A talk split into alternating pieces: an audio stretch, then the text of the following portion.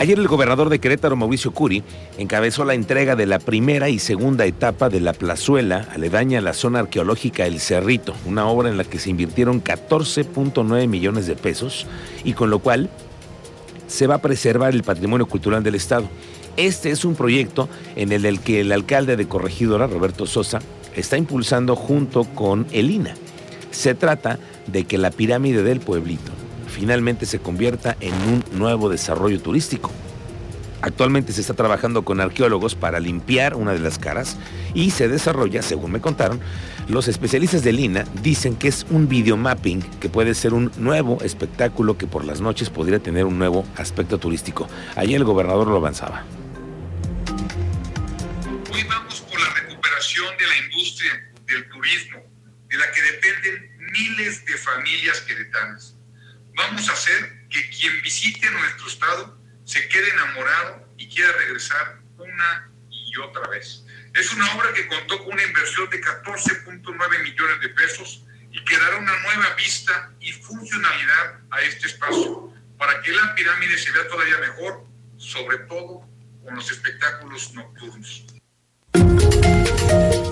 Y es que ayer por la noche, allí en el pueblito, estuvo el gobernador casi toda la tarde estuvo con el alcalde Roberto Sosa. Ahí se nota cuando hay una buena relación, cuando pues ahí van en los proyectos juntos. Claro, hay que también entender una cosa. El gobernador Curi eh, también es exalcalde de Corregidora. Sí, claro. Entonces ya le saben. Ya también trae el caminito andado. Y este tema del que estamos hablando, pues es un proyecto turístico bastante amplio, que en donde se involucra el gobierno federal y el gobierno municipal y también ahora el gobierno del estado está buscando pues un lugar turístico nuevo para detonar comercio, y otras actividades que se requieren ahí. Bueno, le digo que ayer estuvieron en Corregidora en un par de eventos y Roberto Sosa, el alcalde, dijo que este espacio forma parte del nuevo Distrito Corregidora. Es un proyecto que engloba otros puntos atractivos para el municipio. Necesitamos hacer que la gente venga a Corregidora. ¿A qué? A conocer este gran proyecto turístico que se llama Distrito Corregidora ¿Qué es Distrito Corregidora? Y ahorita el arquitecto nos lo estaba presentando.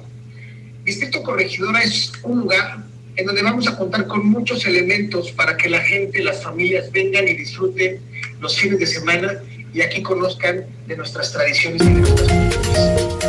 Oiga, hablemos de los venados que están escapando del Parque Nacional del Cimatario. Este fin de semana aparecieron imágenes de venados, venados de una mediana edad que pues andaban librando los vehículos que transitan por la carretera que conecta Querétaro con Corregidor y Huimilpan, y es la que rodea el Parque Nacional del Cimatario. El Teniente Mérida tiene más de esto. Teniente, te saludo, muy buenas tardes.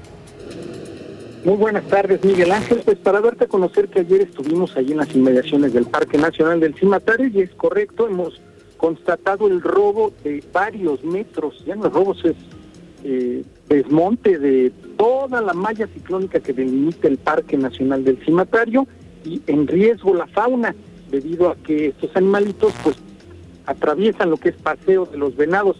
Este material comercializado a bajo costo y es mayor el daño que los ladrones pueden obtener por el dinero que les pagan, además del peligro que representa para la fauna en la zona.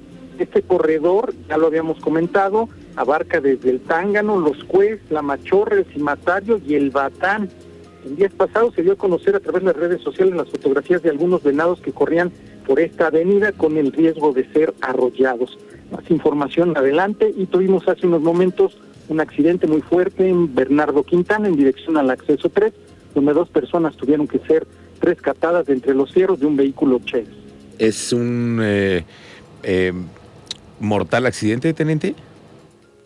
Eh, no fueron trasladados con vida, afortunadamente, fue rápida la respuesta por parte de los servicios de emergencia, el vehículo quedó eh, pues pérdida total en la base de un poste metálico de una de las cámaras de seguridad ubicada ahí en Boulevard Bernardo Quintana.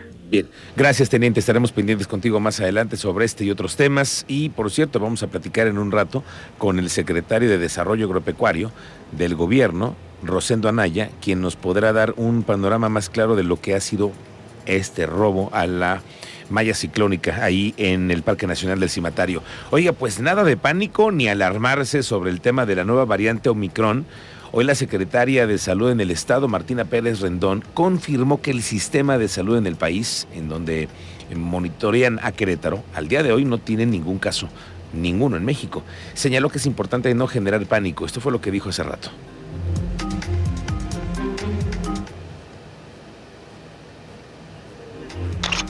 Secretario, no ha identificado ningún caso en el país, por lo, por lo tanto tampoco en Querétaro el mecanismo de transmisión sigue siendo el mismo, entonces las medidas eh, no farmacológicas siguen siendo vigentes hoy más que nunca. Pero es bien importante que no generemos pánico, ya lo decían hoy en la mañana en la, en la conferencia matutina. Eh, no hay todavía nada en concreto de que sea más transmisible, de que produzca casos más graves, de que vada la eh, inmunidad generada por vacunas. ¿Qué, es lo que sucede cuando hay una variante de preocupación, como es el caso de esta Omicron? Es que estamos al pendiente, se sigue haciendo vigilancia epidemiológica y genómica del virus. Oiga, la Secretaría de Servicios Públicos Municipales está reportando que más de 34 toneladas de residuos fueron recolectadas como parte de la mega jornada de reciclaje que se llevó a cabo en el auditorio José Ortiz de Domínguez, que había colas de gente para llevar artículos, chácharas que uno va acumulando, ¿no? Ya sabe usted los cables que van cambiando de generación, el teléfono, el cargador de cualquier cosa. En total se recibieron 33 toneladas de eléctricos y electrónicos, 1.2 toneladas de residuos peligrosos como son las pilas alcalinas, las de litio, los toners, lámparas y ya sabe usted todas estas chunches. Por cierto que la Secretaría de Servicios Públicos también está por anunciar en conjunto con las autoridades de la Secretaría de Turismo la nueva iluminación navideña que entendemos es parte de un esquema, ¿no? Ayer se dio a conocer algo en redes sociales, estábamos viendo ahí en la redacción esta mañana unas imágenes en donde están los encargados de turismo y de los diferentes municipios para ver cómo van a iluminar, cuál sorpresa vamos a tener ahora que llegue la temporada navideña, Cristian. Ya ves que luego en el centro se ponen unos adornos eh, muy distintivos, ¿no? Muy instagrameables, como dicen ahora. Es correcto, justo te iba a decir eso, muy para las redes sociales. Muy instagrameables. Ya estaremos viendo. Vamos a ver, nos vamos a ir a dar una vuelta. Bueno, antes del 20 de diciembre las empresas deberán entregar el aguinaldo correspondiente al 2021. La Secretaría del Trabajo está confirmando a través de su titular, Liliana San Martín, que hasta el momento no se han presentado quejas ni denuncias por parte de trabajadores por no recibir esa prestación. Vamos, apenas estamos arrancando el proceso de los aguinaldos. O vamos al tema de la UCEBEC, en donde se están rehabilitando las escuelas, es un tema que sigue siendo parte de la eh, línea de atención inmediata por parte de la UCEBEC. Iván González tiene el reporte. Iván, te saludo. Bienvenido a Expreso Radio. Buenas tardes, como bien señala, será en el mes de febrero cuando concluya la rehabilitación de los planteles de educación pública y básica en el estado de Querétaro. Recordar que estas eh, tuvieron algún tipo de daño, ya sea por abandono o vandalismo durante la pandemia. El coordinador de la Unidad de Servicios para Educación Básica en el Estado de Querétaro, Raúl de Olvera, precisó que son 460 planteles que están siendo intervenidos. Con esto, la propuesta es regresar al 100% clases presenciales entre los meses de marzo a abril. Actualmente señaló hay 350 planteles abiertos con 35 mil niños y niñas con clases presenciales. Miguel Ángel, el, coordinador de los CEBEC, también detalló que esto permitirá ir avanzando en la vacunación, también ir avanzando, o mejor dicho, una vez que pase el tema de la influencia estacional, sobre todo que repercute en los problemas respiratorios durante la temporada, así que esperemos que esto vaya avanzando, Miguel Ángel. Gracias, Iván. Estamos pendientes. Muy buenas tardes.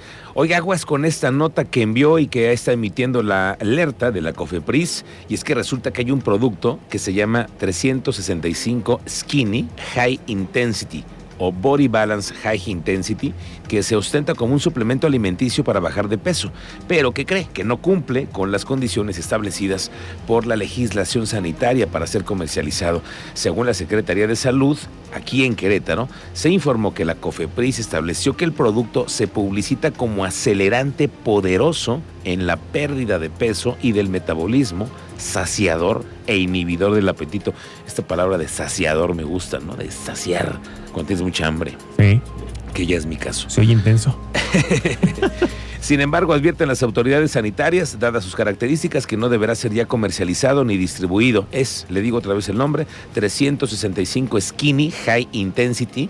Pues son de esos productos que de pronto los vemos anunciados en todos lados, 3x2, 4x2, te hacen comprar un kit enorme y mira, no tienen ninguna valor eh, por parte de la Secretaría de Salud y ya la COFEPRIS les echó el ojo. Toma la barbón.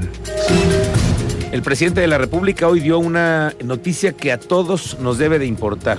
Pare usted la oreja. El presidente dijo que sí habrá tercera dosis de vacuna contra COVID.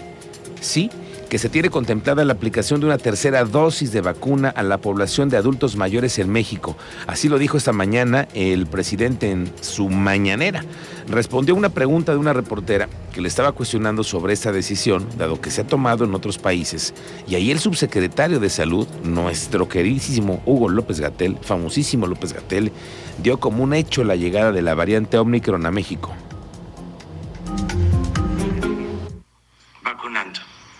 Comenzó la vacunación de 15 a 17 y estamos vacunando a rezagados y no se descarta una tercera dosis, empezando con adultos mayores.